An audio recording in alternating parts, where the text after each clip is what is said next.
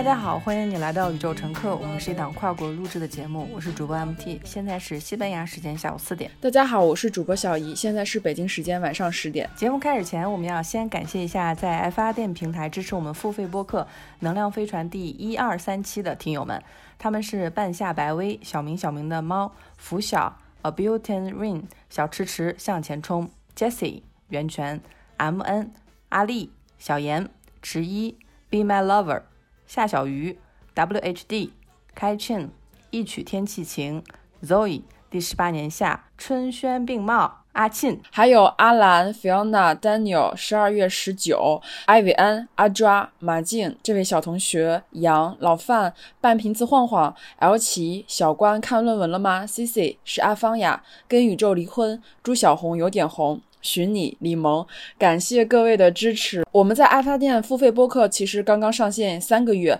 和周边一起累计收入已经超过一万元了。我们非常感谢大家，我们也感受到大家扑面而来的财气。是的，也有听友凯迪文将在我们的评论区说，忘了你们哪一期节目说年底了可以和老板聊聊加薪，我提了，然后成功了，所以发声是有用的。祝贺文将，你的行动力非常棒。我们之前在节目中曾经也多次提到过深圳的公益。举动，那过几天呢，就是五月二十日了，这是第十个全球无障碍的宣传日，所以我们今天也想介绍一下深圳的异行公益接送项目。也许我们很多人都以为日常出行是一件很轻松的事情，但是也有非常多的社会成员，例如行动不便的老年人、肢体残障人士、脑瘫和尿毒症、中风、脑梗等行动不便的人，面临着很严重的出行困难。该公益项目是由爱心企业汇成阳集团以及社会各界爱心人士捐款支持的，一直。秉持着慈善帮扶的理念，采用专业的异行无障碍车，为符合规定的行动不便人士提供点对点的无障碍免费接送服务，帮助他们参与就医康复以及进行一些公共服务等。详细的文字信息我们会放在我们本期的 show notes 里面。希望我们每一个人都可以为建设全年龄段友好包容性社会做一点点力所能及的事情。因为我住在西班牙，所以是一个非常老龄化的社会。我经常出门的时候都会看见老年人他在电梯里面。会有扶手，或者是在扶手梯旁边就会有一个电动的升降台，这些都是在不同社会里面对老年人的一些特别的关注。而我们认为，在不同的社会里面，我们不断的去向这些老龄化的社会去学习的话，可能对于中国的未来特别的有帮助。因为现在中国我们刚发了一个人口调查的报告，我们可能每个人。随着经济条件和营养的逐渐增长，我们可能会活得更久。那怎么样活得更有质量？我其实觉得这是在全球都在讨论的一个话题。就是最近这几天刚刚出的那个人口调查那个报告，六十岁以上的人口其实已经占。到了全中国人口的百分之十八点七，六十五岁以上的人口占到了全人口的百分之十三点五。其实这个基数还是非常大的。呃，看了一下上海老年人的一个人口占比也是非常高的。就是因为我是一个人在上海生活。比如说我的家人、我的父母以及我的一些呃姥姥姥爷，其实他们还都在自己家里面，所以在上海这个城市，其实跟我接触或者是我日常生活中接触的老年人是比较少好的，或者是说我跟他们并不熟，我只能在小区里面看到一些老年人。其实我对他们的出行，包括他们平常是怎么看医生的呀，怎么去进行一些他们日常活动的一些方便的一些交通工具，其实我知道的并不多。我刚刚有在上网查，上海在。去年就推出了一个，就是针对老年人有一个一键叫车的这种服务，因为他们用智能手机用的不是很好，然后他们没有办法说像我们一样用手机去叫一个滴滴或是叫一个车就可以去到城市的任何一个地方。所以我有看到上海有这样的一个行动，但是，嗯，在日常生活中，比如说我走在马路上，我去一个公共的场商场，我去一个呃医院，其实我觉得。对于老年人来说，他们如果去寻求帮助的话，还是非常非常不方便的，因为没有那么多的一些便利的服务去让他们去能够享受到，就是现在这个社会发展到这个阶段的一些福利。比如说，我们觉得现在我们吃饭很容易，我们出行很容易，我们看个病也非常容易。哇，现在很多东西都可以在支付宝上一键去完成。但是这些对于我们来说非常容易、非常便捷的服务，对于老年人来说，依旧好像比以前更难了。如果用手机来操作的话，他也没有办法很快捷的去操作。所以我觉得我们需要有更多的一些关注在老年人身上，怎么去帮助他们更好、更便捷，或是更安全的去完成他们的一个出行的目的。我觉得这个也是我们接下来需要更多的一些帮助，就是让更多人参与进来。其实平常在遛狗的时候，我有看到过老年人出行，其实还是靠基本上有两个很主要的一个交通工具，第一就是步行，然后第二就是坐公交车。我我不知道在西班牙，如果是老年人。有没有一些很明显，或者是在大街上、在公共场合里面非常非常明显有利于老人、老年人出行，或是老年人做一些其他事情的一些政策，或者是一些其他的一些设施呢？嗯，因为联合国的总部就在欧洲，有一个日内瓦的总部。我当时上硕士的时候还去总部参观过。西班牙这边很多的国家都是在给欧盟去交钱，去共同去建造一个全球老年友好型城市的调研。经常会从财政里面去支出很大的一部分，去研究怎么样去进行一个阳光老年计划。而且它不仅仅是针对于老年友好，因为无障碍的建筑物和街道其实是可以促进残疾人的机动性和独立性，不管是年轻的还是老年人。而且安全的邻里环境也会让儿童、年轻女性和老人都能够自信大胆的外出。比如说它的灯光，还有它的道路。只有当老年人拥有他们需要的社会支持和健康服务的时候，每个。对应的家庭就不会出现过分的紧张和压力，整个社区都可以从老年人的积极参与中里面受益。我现在的手头是有一份联合国出版的《全球老年友好城市的指南》，我们也会把下载的链接放在我们的 show notes 里面。对于老年人的生活，我其实觉得现在它一方面是一个经济的体现，另一方面也是一个人文关怀，因为我们每个人都要不停的去思考一个问题：什么叫做衰老？什么叫做老年以后的生活？我们可能说很多我们社会里。面经常提及，比如说结婚生子啊，还有养儿防老这些观念，如果随着一个城市的友好的提升，是不是我们的观念也会渐渐的变化？包括欧洲这边的，比如说少子化呀，它其实就建立在这个社会，不管你是自己独自一个人，还是全家生活，都能够生活的很好，并不是说你一定要依靠别人，而是说这个社会给到你一定的支持，让你能够在。社会的无障碍出行里面有一个基本的保障。我有的时候去想一想，我在伦敦去读硕士的那一年，其实打开了很多的眼界。因为不同的城市它都有面临着不同的挑战，比如说城市人口的多样化，还有老龄化。我后来在想，我们现在的人生可能是按照我们人均活七八十岁去制作的，比如说你多少年龄退休，多少年龄结婚，多少年龄生孩子。但是我在想，如果一旦我们变成一个长寿化的社会，假如我们每每个人不往长了说，一百二十年，就算咱们活到一百年，你看咱们的教育体系，你可能四十多岁回大学重新修一个学位，都是变得很正常的一件事情。因为你从二十多岁学到的那些知识，根本就没有足够的方法让你去应对一生。嗯，我们今天的标题叫“去远方，去远方，去任何地方”，其实是小姨前几年给我写的一张明信片里面的一句话。这张明信片里面还是我们当年在全球旅行的时候。各自给自己发明信片的时候写的一句话，特别是疫情这个时间已经一年了，我在看到很多人旅游业都受到了极大的阻碍，而且特别是现在还有八十多天就日本的奥运会了，日本的人又在抗议说要取消奥运会。当时我特别震撼的一点啊，就是当时跟日本去争奥运会的这。个候选人，其中有一个是西班牙，还有一个是土耳其。我还跟我西班牙的朋友聊，我说幸好西班牙没选上这个奥运会，要不然你花那么多钱建那么多钱建的设施，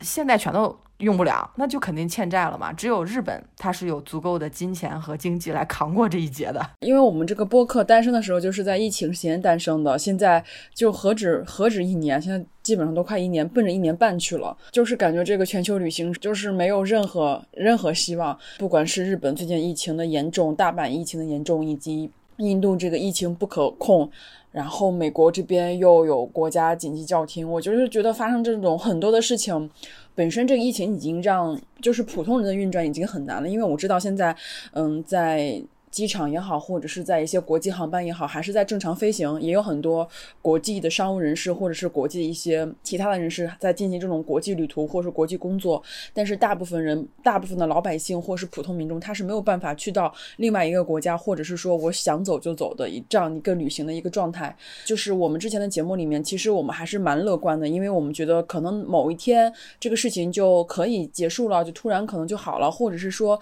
在局部的几个国家，比如说。中国跟日本，或者中国跟新加坡这样，就是两个泡泡之间可以，呃，手续会短一点，然后可以让先让几个国家流通起来。但是目前来看还是不太可以。包括之前大家回中国，就是从国外回中国，可能大概隔离两周就可以了。现在都是要三周起，就是两周在酒店隔离，然后你回到自己家以后还要在家居家隔离在一周。所以，嗯，随着这个隔离的层层的筛选，然后包括现在各个国家有各自国家的。一些问题突然让我这个事情就看不到看不到希望。当然，这不是一个悲观的一个状态，而是说基于目前。这个环境或是这个状态，就是得到一个这样的结论，就是进行全球旅行，然后去远方，就是是不可不可实现的一个事情。我们非常庆幸的是，在国内还是可以去到很多地方。我也看到国内有很多地方去一些我们之前可能都不会考虑这些地方，就是大家以以前都会觉得啊，我要去个日本，或者是我要去个欧洲，我要去个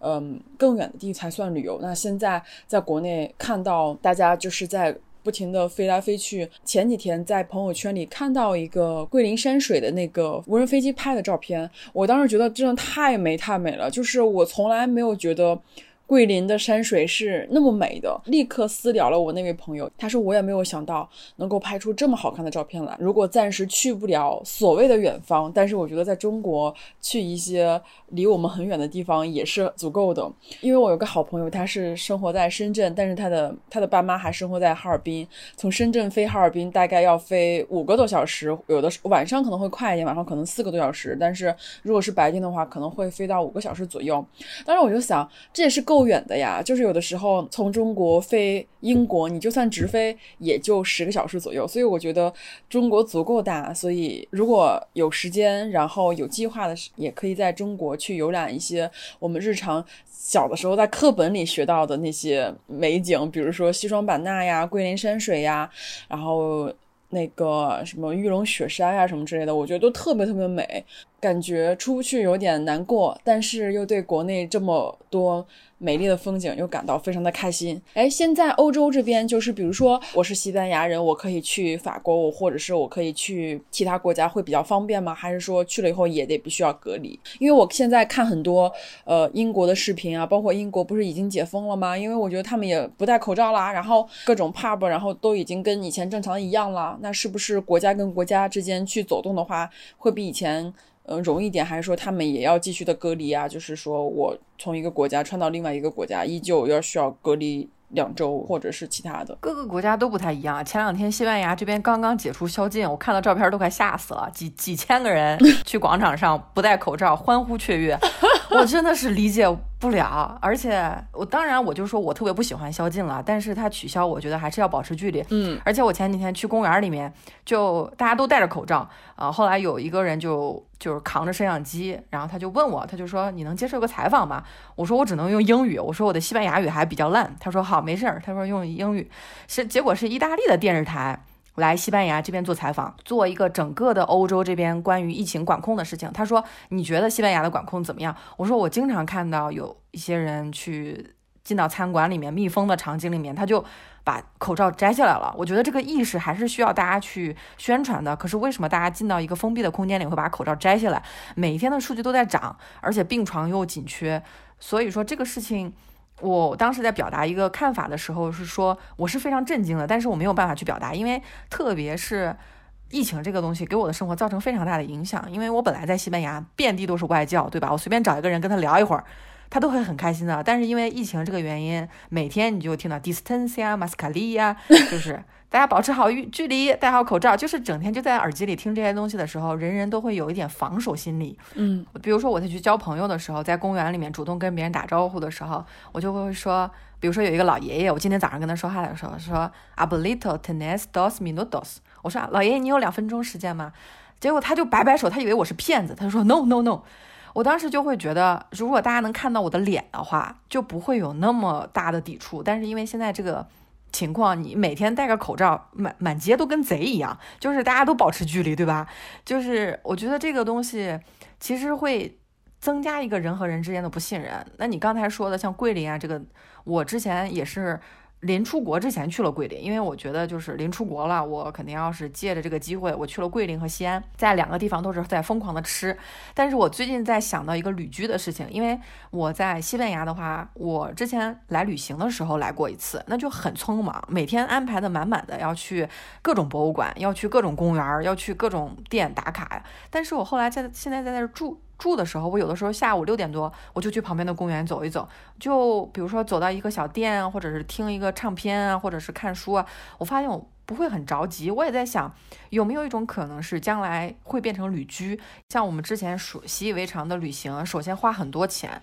再一个原因是你到了以后，比如说你来伦敦来找我的时候，你你拍照啊，或者咱们去餐厅点餐的时候，你还记不记得你对着那个菜单说 I want this, I want this，把我快吓死了。我说你不能这样说，你可以说 May I have something like this? Thank you。后来我在伦敦就看到一个招牌，说你买果酱的时候，说这个果酱是四块钱一盒，但你说果酱 Thank you，这个是两块钱一盒。所以我当时就想，伦敦人他特别在乎你到底有没有去跟他表示一种客气啊，或者是尊重。有很多文化中的东西，我我认为啊，短期的旅行是没有办法去吸收的。你可能要住在那里，交一些本地的朋友。然后我们以前的生活都是在一个城市要待很多年，但是我会发现，目前我看到了越来越多的人在做自由职业者，他可能是在全国旅居，他全国比如说在大理住三个月。然后又去天津住三个月，都不影响他在线上去做自己的事业。我觉得这也是未来去远方的一个可能性。和你的工作一起，就是你不需要脱离你的工作去住在一个地方，而是说你的工作和你的学习一起，你可以去体验不同的城市。对这个事情，其实我还是有挺多想法的。本身我自己是做一个设计师，那当然这个职业它有自己有它这个职业一个特性，就是我做一个设计师，其实我是在全球任何地方都是可以工作的，因为我只需要一台电脑就可以了，我不需要说我非得要有一个呃很大团队，或是要背靠着一个公司我才可以工作。那只要我有一些固定的客户，或者是说有朋友不断的给我提供这样的一些工作机会的话，其实我是还有很多活去做的。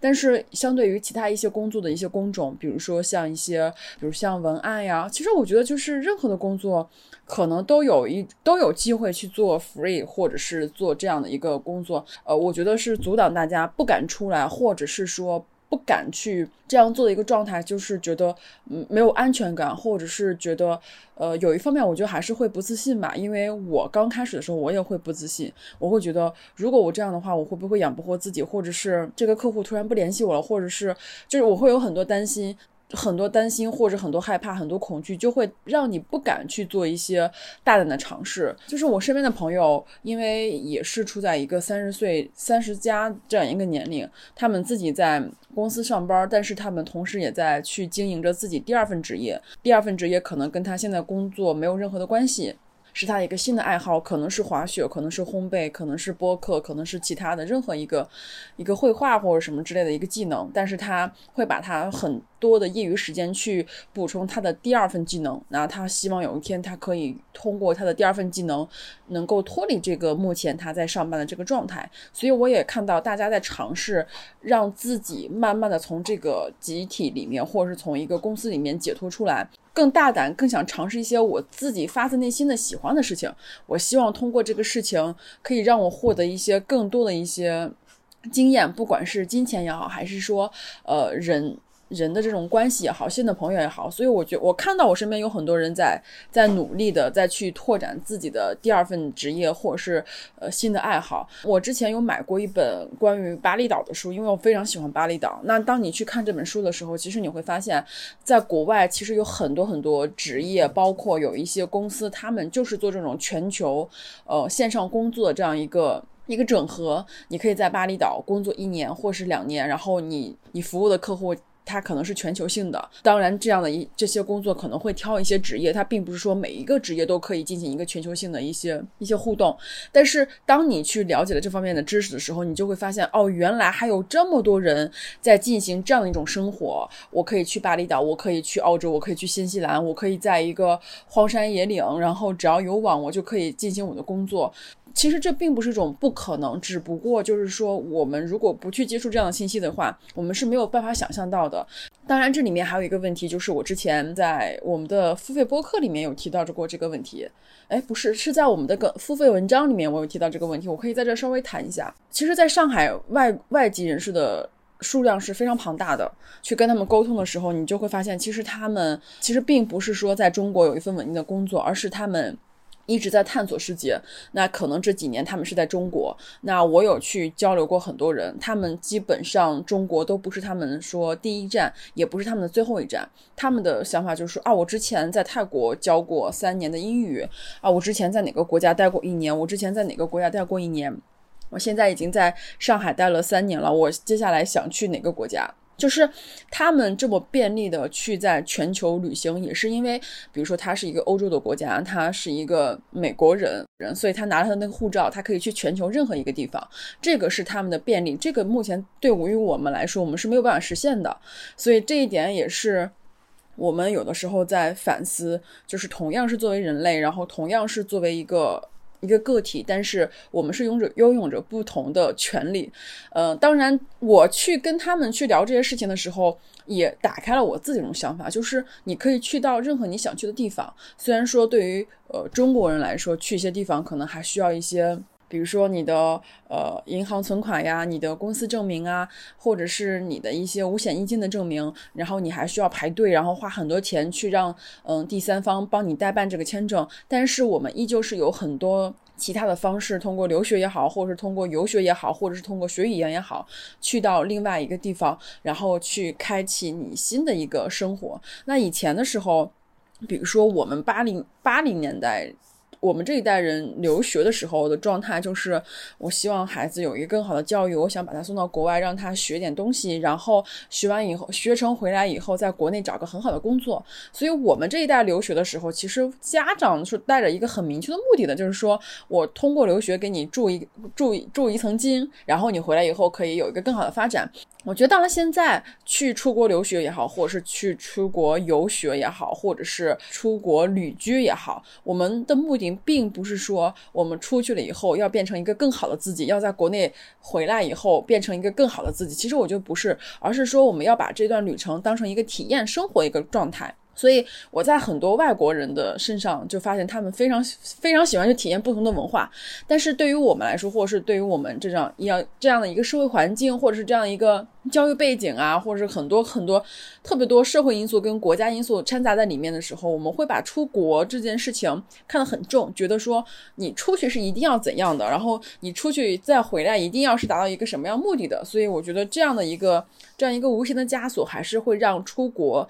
去体验生活这件事情有一点点变味，所以我觉得这个理念是要转换的。嗯，我也就是你旅行跟在一个地方住，它感觉是不一样的。比如说我之前在杭州生活的时候，我就经常来上海，那时候觉得跟上海也很熟，然后觉得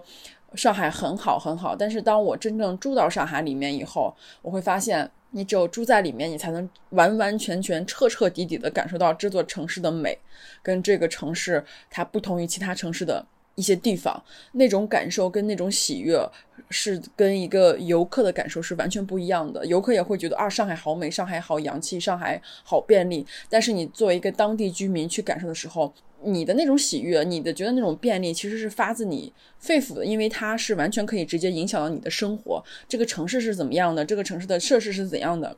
这个城市的绿化是怎样的？这个城市的基建是怎样的？这个城市各方面的服务人员的态度是怎样的？你是能够完全彻底的感受到的。所以我还是觉得，如果你有这样的想法，如果你有这样的就是时间，可以去到中国的任何地方去体验一下，去感受一下。包括我身边有很多朋友，一看到已经搬去云南了，然后他们也不知道要在云南待多久，但是他们就说我想搬到云南，我想去体验一下那样的生活，然后他们就去了。这个东西并不是说这个东西很简单啊，这个是别人的生活，其实每个人都可以的，只要你敢想，或者是知道你自己最想要的是什么，我觉得这个事情在实行起来可能就没有那么多犹豫跟复杂性，反而是件蛮简单的事情。嗯，我是觉得，呃。有的时候我们说话，我其实说即使有不同意的地方，但是我没有说花时间去纠正的原因，是因为我觉得录播课更重要的是表达观点。因为我虽然我平常不太用什么绝对啊，你一定可以做得到，我这些词我都不愿意用，但是我不愿意去反驳的原因，是因为我觉得录播课没有必要把每一句话都说的滴水不漏。有的人说啊，你说话能不能缓一点、慢一点？我后来想，这都是我们的生命力被阉割掉了。大家说话的速度要是一样的话，那还有什么乐趣可言呢？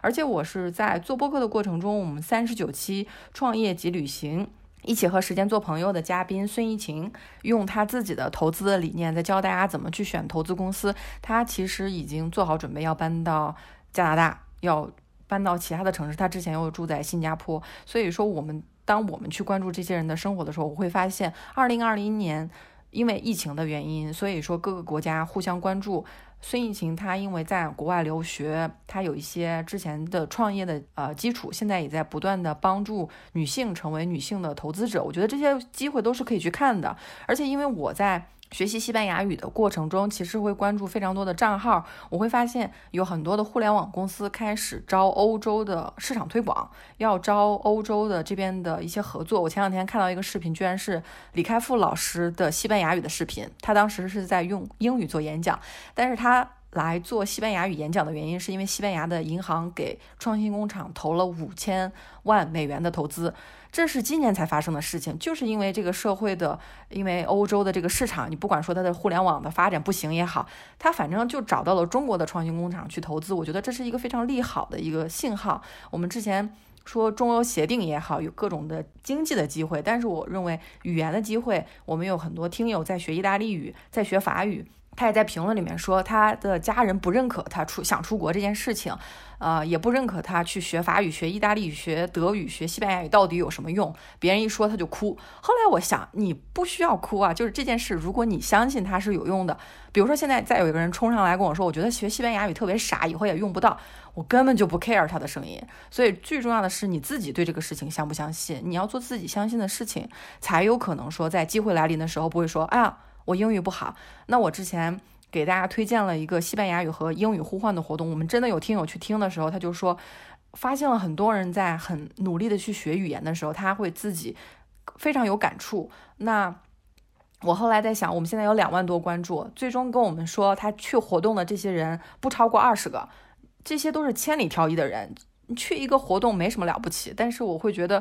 听到很多信息，但真正去做，把这个语言从零学到 B 二是需要很长很长的时间的。但是学语言这件事情，我之前也一直在说，我说它是很有用的，但是没有人能够替你下这个决心。但是我每次去看孙艺晴她的视频的时候，她说这这条视频我不想翻译成中文，她是拿英语录的，录的关于原生家庭的一个视频。我后来在想，为什么你在用中文的时候没有办法表达这样的想法？就是因为我们的思维固化，我们的有一些词汇，它就逼迫着你只能进行单向的思维。但如果你换一种语言，它可能会给你更多的机会。你说到这个西班牙语，我们之前也在其他节目聊过。当时其实我们查了这个数据，然后我们也感知到了。但是，比如说我在中国，其实是很难感知到说啊，说西班牙语的人非常多。但是呢，因为我最近认识的。一些外国人之后，我会发现说西班牙人 说西班牙语的外国人比例占到了二分之一，就是我当时突然意识到，就是我在跟他们就是沟通的时候，我我当然就会说你会说几种语言，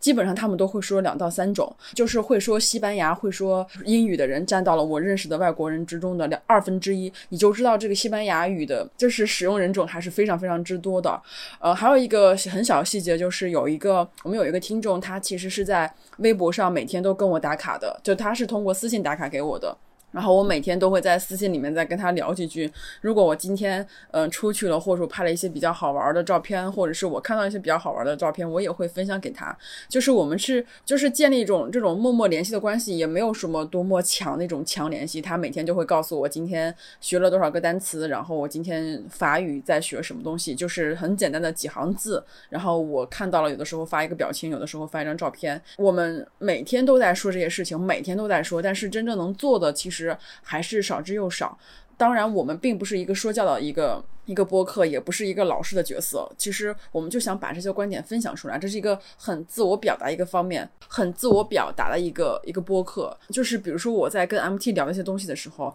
他讲给我听的时候，如果我没有真真情实感的去呃去看到，或者说我没有一些真正的去接触到的时候，其实你对那个东西的感知是。很弱的，你知道说西班牙语的人非常多，但是你身边如果没有的话，你自己身边如果没有人说那个那个语言的时候，你是很难去知道这，或者是你很难去再去认同这个观点。你只知道哦，说西班牙人很多，但是你不知道是不是有那么多。但是当你去认识不同的人，认识不同的外国人，去看他们的这种语言，或者是从小去学习多种语言的时候，你就会知道哦，原来他们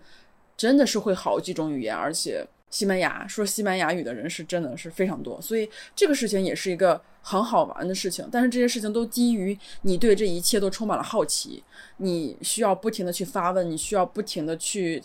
问一些你想知道东西，所以我觉得这个好奇心，包括你对这个知识的求知欲，是一个非常非常重要的。它不管是你的生活也好，或或者是你的工作也好，它是支撑着整个人在你这人生道路上能走到哪里，或者是走到多深的一个，我觉得是一个很很基本，也是一个非常非常有重量的一个点。对，之前我跟小姨说我在学日语的时候，其实小姨来伦敦看我的时候，我们有一次乘。火车就遇到了一位日本人，我就说啊，no dozo，然后让他过来坐了。其实当时小姨就看着我们两个用英语和日语，小姨就默默的给我发消息说旁边的那个男性一直在看你，就是她的那个老公。后来我们也意识到，就是当你在用不同的语言的时候，我们会发现，比如说那个日本的丈夫，他就会觉得女性是不能多说话的。你们女性为什么那么多话说？我会更觉得不愧日本排名全球性别排行榜一百二。我们中国还排一百零七呢，这也是瘸子里的拔将军了。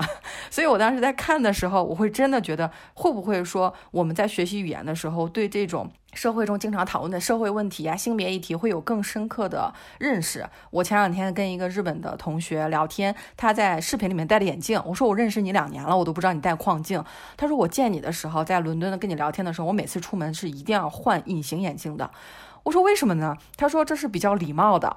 我说不会吧，就是前两天我跟小叶也在聊，比如说上海的很多女孩非常的精致，啊，非常的漂亮，以至于可能说身材稍胖的女孩可能出门就会比较自卑。我给小姨拍了一张我在楼下看到的女孩照片，呃，在草坪上面，啊，穿着比基尼在晒太阳。我跟小姨说，我说我这是偷拍的，我说在现场。很多人都是很自然的躺在草坪上去晒太阳，这种环境的关系、环境的影响，不断在给我释放一个信号，就是你可以做你想做的人。但是我在中国，我也是一上班就要化妆，一上班就要戴隐形眼镜，而且。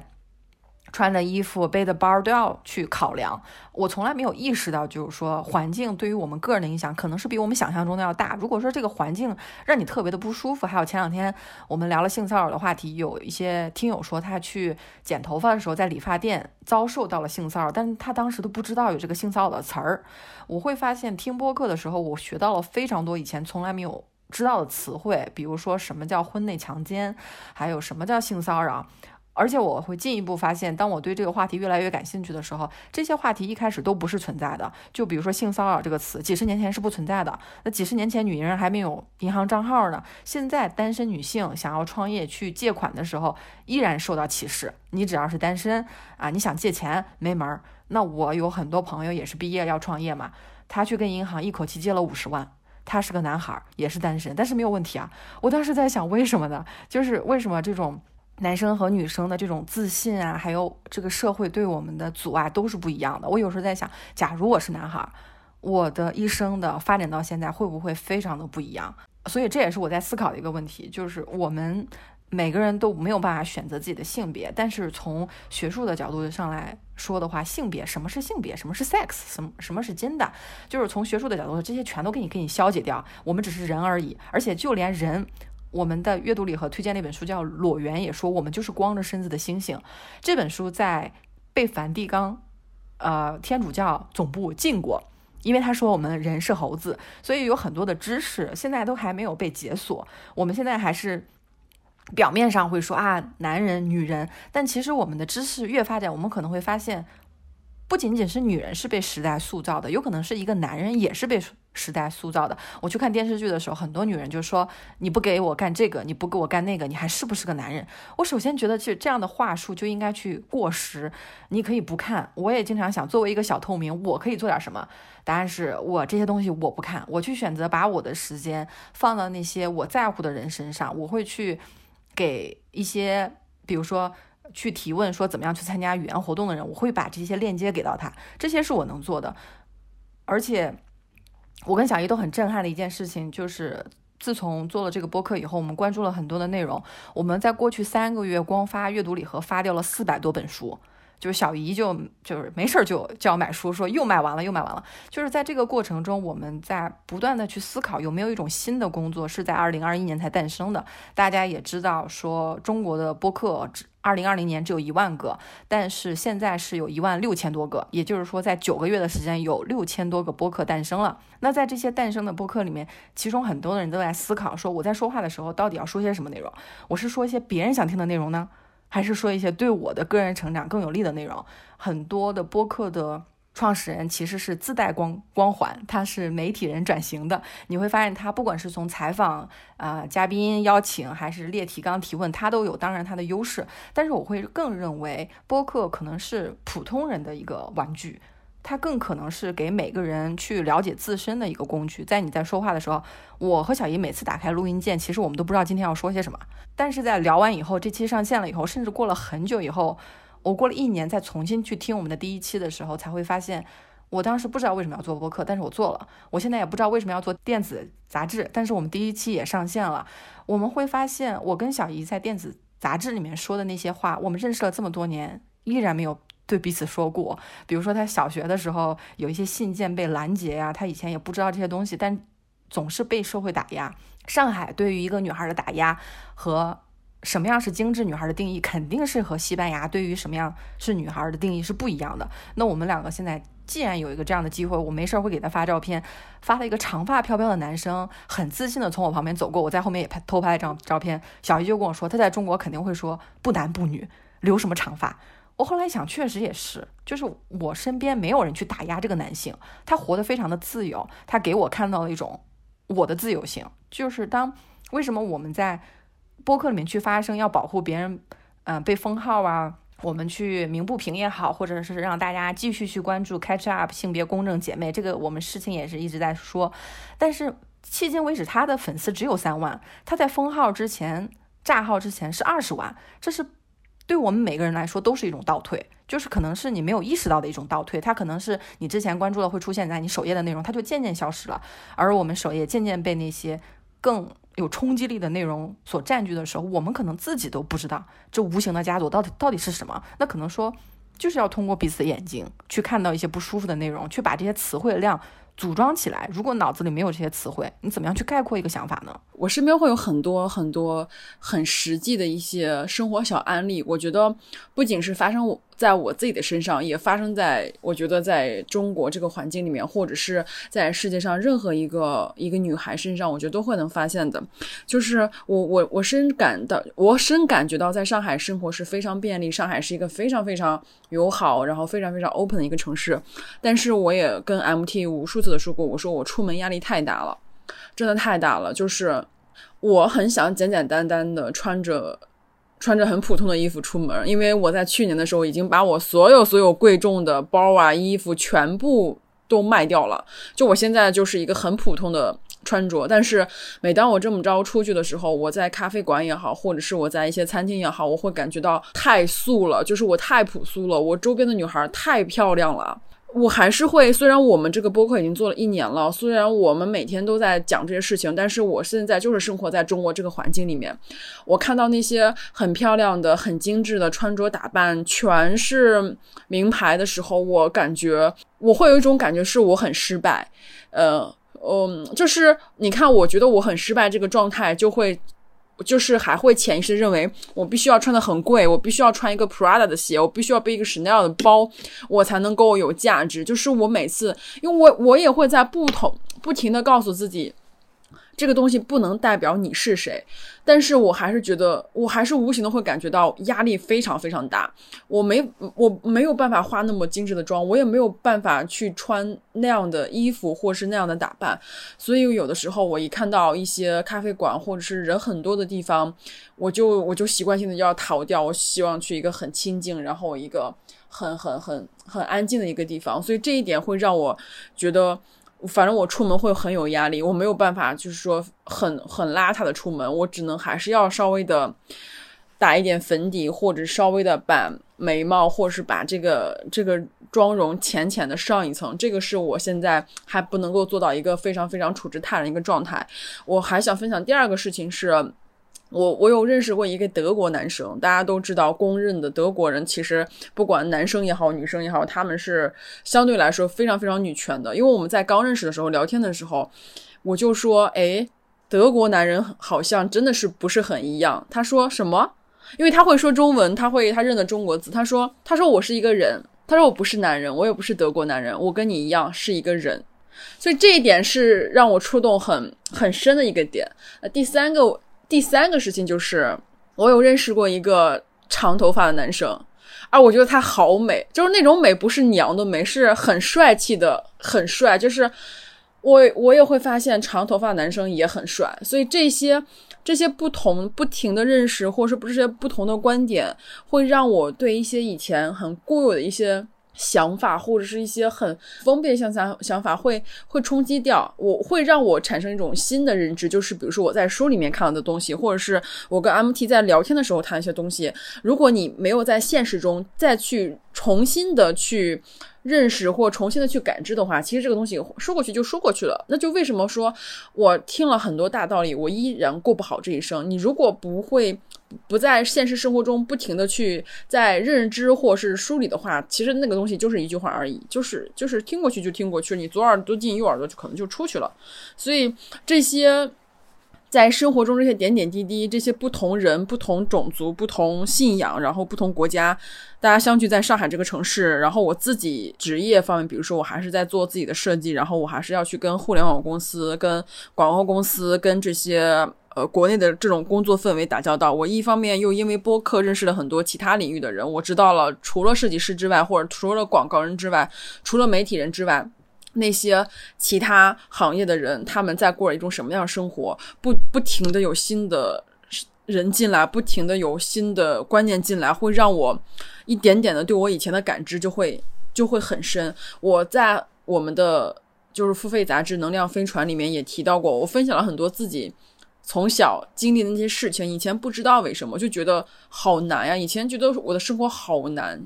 被同学、被老师各种。各种为难，那现在慢慢的就会觉得这个东西可能就是在这样一个社会环境里面，这样一个文化环境里面，这样的一个教育体系里面，整个人生的这种发展的路径里面，它导致的。那怎么去消解这个问题？怎么能够在现有的这样的一个社会背景里面、文化背景里面，在这样一个消费社会里面，这在一个充斥着非常非常多美丽的、漂亮的、好看的、奢华的这样一个。很浅层的外表下面，如何让自己能够获得心灵的那样一片宁静？这个我觉得还是也还蛮重要的。其实我觉得做起来很难，嗯，因为我有关注过，就是比如说，我现在播客虽然听的少了，但是我有的时候真的还是想听一些废话。我不知道这个废话有没有得罪人，whatever，就是我很想 听一些很无聊的事情。当我去听这些无聊的东西，我会发现他们的关注量非常非常大。我我知道大家谁都喜欢听这些很开心、很很简单，然后不需要动脑的事情。我打开 YouTube，有的时候我知道上面有那么多好的视频，那么多呃什么斯坦福、哈佛大学的演讲，我当然知道有很多视频，我也知道有很多如何去学习、如何去获取知识，我也知道有很多信息，但是我还是依旧想看《康熙来了》。就是这一个，这是一个非常非常现实。我觉得每一个人，你就算再厉害，你就算你现在学术做到了一个什么样的地步，我觉得你还是会有想去摄取这种不需要动脑的东西。我到现在也是吃饭的时候，我就总想看《康熙来了》，我不想看什么演讲，演讲，我也不想看什么什么大道理。就是在这样的一种生活里面，是怎么着让自己减少这种信息的摄入。然后在有效的时间里面去获取更多有知识的信息，这个是非常非常关键的。就是你是一个什么样的人，还是取决于你每天在看什么东西、听什么东西。呃，所以我觉得这这观点是很重要的。呃，有一些很多话我们没有办法在播客里讲，但是我们在我们的付费杂志里面听到了。我们也很希望，就是付费买了我们杂志的听众们，你如你们有什么任何的想法，可以留言或者可以写。发私信给到我们，或者写邮件给到我们，我们非常非常希望能够听到你们的反馈，或者是说，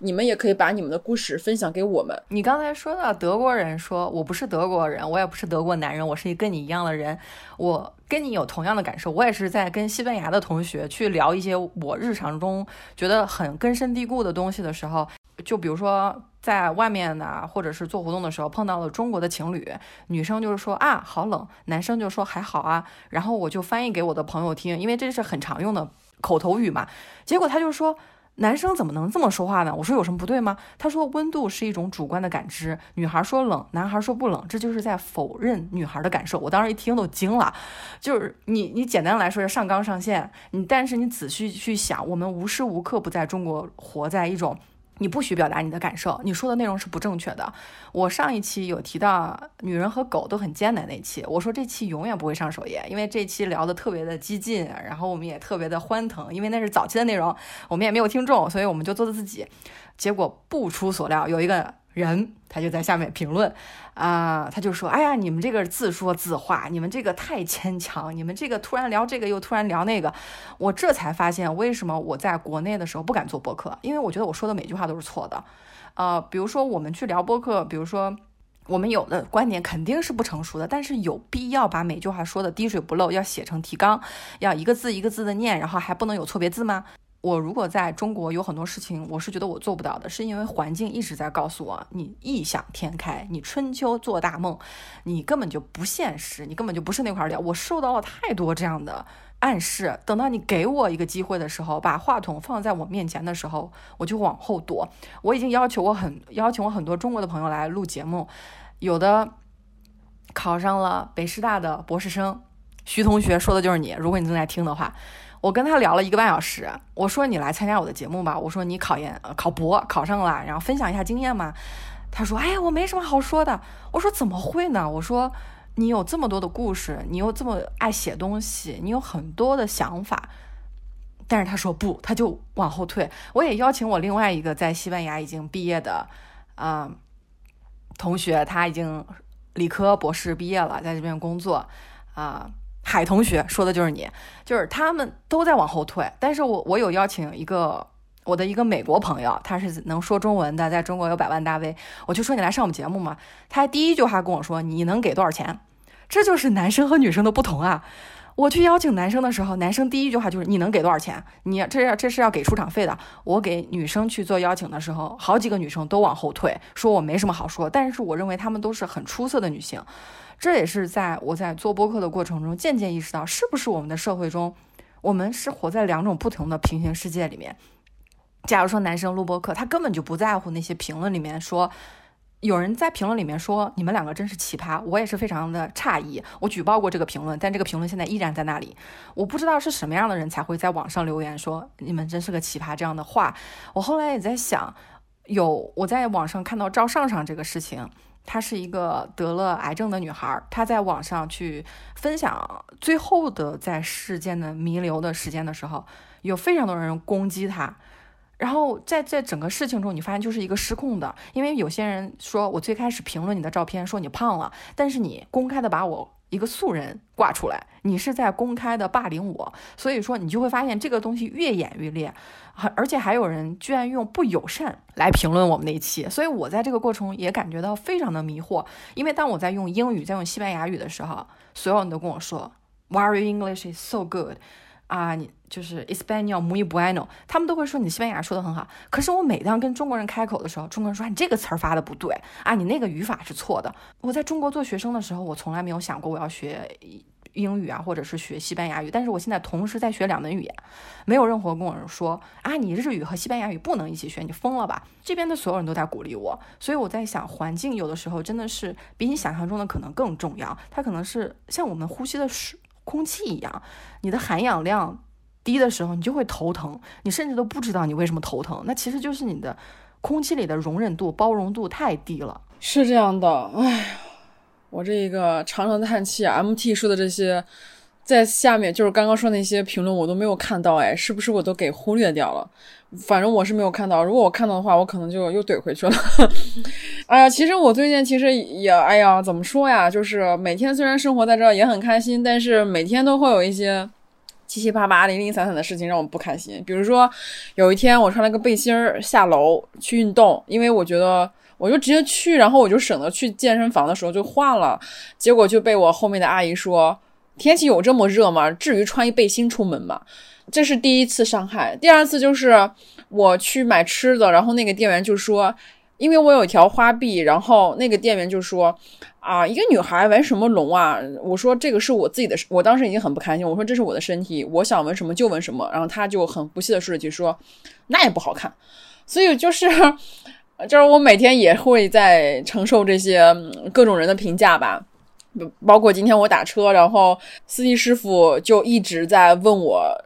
就一个男性，就一直在问我这个纹身的事情，然后他一边问一边就是还抖着腿。你说他一边开车一边抖腿，就是那种很轻佻的那种状态，让我非常非常的不舒服。所以我每时每刻都在，还是在被别人触碰边界。我没办法，我就在这样一个环境里面，那我能怎么做呢？我能做就是多看点书，然后让自己去看一些，就是尽量避免这些事情，然后你只能让自己睁一只眼闭一只眼。那我觉得，我觉得还有时候还挺无奈的，就尤其是当你开了眼的时候，嗯，再在这样一个环境里面是有很多无奈的，还是往好的地方想吧。就是我觉得，呃，不管是。对自己还是对社会，还是乐观一点吧。我觉得，嗯，要不然太痛苦了。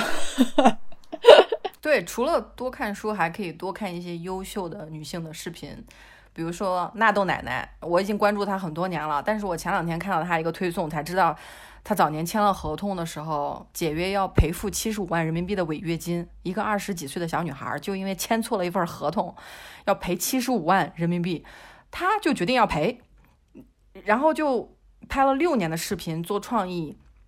因为我第一次知道他的时候去看他去我住在这里的理由做嘉宾，我住在这里的理由我也是忠实的粉丝。后来我就发现这些内容创作者他们在做的这些事情，其实给我很大的启发，因为他们在做创创意，在做内容。我以前。啊，非常不愿意说话的原因是因为我总想说的特别正确。后来做播客的时候，我就不 care 了，就对吧？你说错了再改不就好了吗？起码你有一个机会去面临自己的真实想法。大家来听我们播客就是看我们举铁，我非常高兴又举了一个小时的铁。这个说话的过程中，我会发现。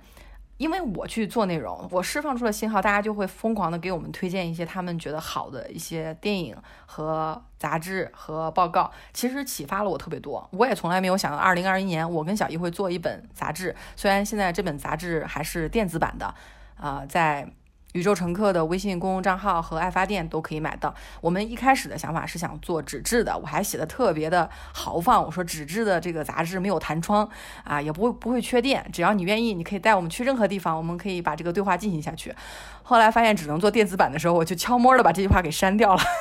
因为发现。我们两个做纸质版的，你首先是批号的问题、铜版纸的问题、印五百还是印一千份的问题。后来发现，既然我们生活在二零二零年，为什么不利用我们现在已经有的科技呢？所以说这些东西全都是没有想象的，也是做一步看一步。在生活中看到一点点不开心的时候，其实我们也有更高的科技把我们跟更多优秀的人连接在一起。我会在想，如何在这个过程中去找到能够给你提供能量的人，而远离那些把你能量偷走的人。这是非常重要的，在这里我们我们也做一个预告，我们的能量书签马上就上架了，是我们宇宙乘客这么多期四十多期以来的金句，每一个书签上面有一句话，我们把这些东西印成纸质的书签，希望能够帮你看更多的书，去户外，去脱离这个互联网的环境。我们也不敢抨击一些大头的互联网公司，但是只要你是刷某某这个应用的，其实你不刷它，世界也没什么大不了。而且你不刷它，你说不定对你的眼睛更好，对你的身体更好。你可以把更多的时间腾出来去做锻炼，去看书。这个过程潜移默化就会对你的身心有一个好的提升。节目马上就是今天的节目差不多就到这儿，但是我还是想分享一下我今天的一个忏悔，就是我在看公众号的时候，就是因为他公众号一直在谈，我就点开，我就想把那些东西全都划掉，就是说就像那种一键已读那种感觉。结果我就看到一个我之前很喜欢一个一个一个一个女孩，然后她发了一。发了一个新的推送，我就好奇心的点开，结果点开以后，她只放了一张她跟别人对话的一个截图。我当时就是悔恨的，我说我为什么要点开看一个别人的跟别人的聊天记录，而且是一个很无聊的一个东西。我当时觉得哦啊，这我就开始在心里骂自己。所以大家在看每个消息、在看每个推送的时候、看每个弹窗的时候，一定要小心，不要让他们浪费掉你人生的某一个时刻，好吧？那我们今天就先聊到这里，最后。广播一条宇宙乘客第一条宇航员级别的祝福，它是来自云南省红河哈尼族彝族自治州弥勒市，手机尾号为零八七九的听友为身边人送出的温暖的祝福，希望你们都健健康康的。对宇航员祝福感兴趣的听友可以在爱发电平台搜索宇宙乘客进行发电我们会在后续的节目里面帮你们送出祝福。感谢收听本次宇宙乘客我们下期节目再见拜拜。